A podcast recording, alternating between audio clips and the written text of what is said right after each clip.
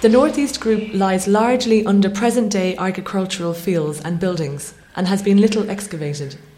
It was likely an elite residential complex for citizens of Chichen Itza.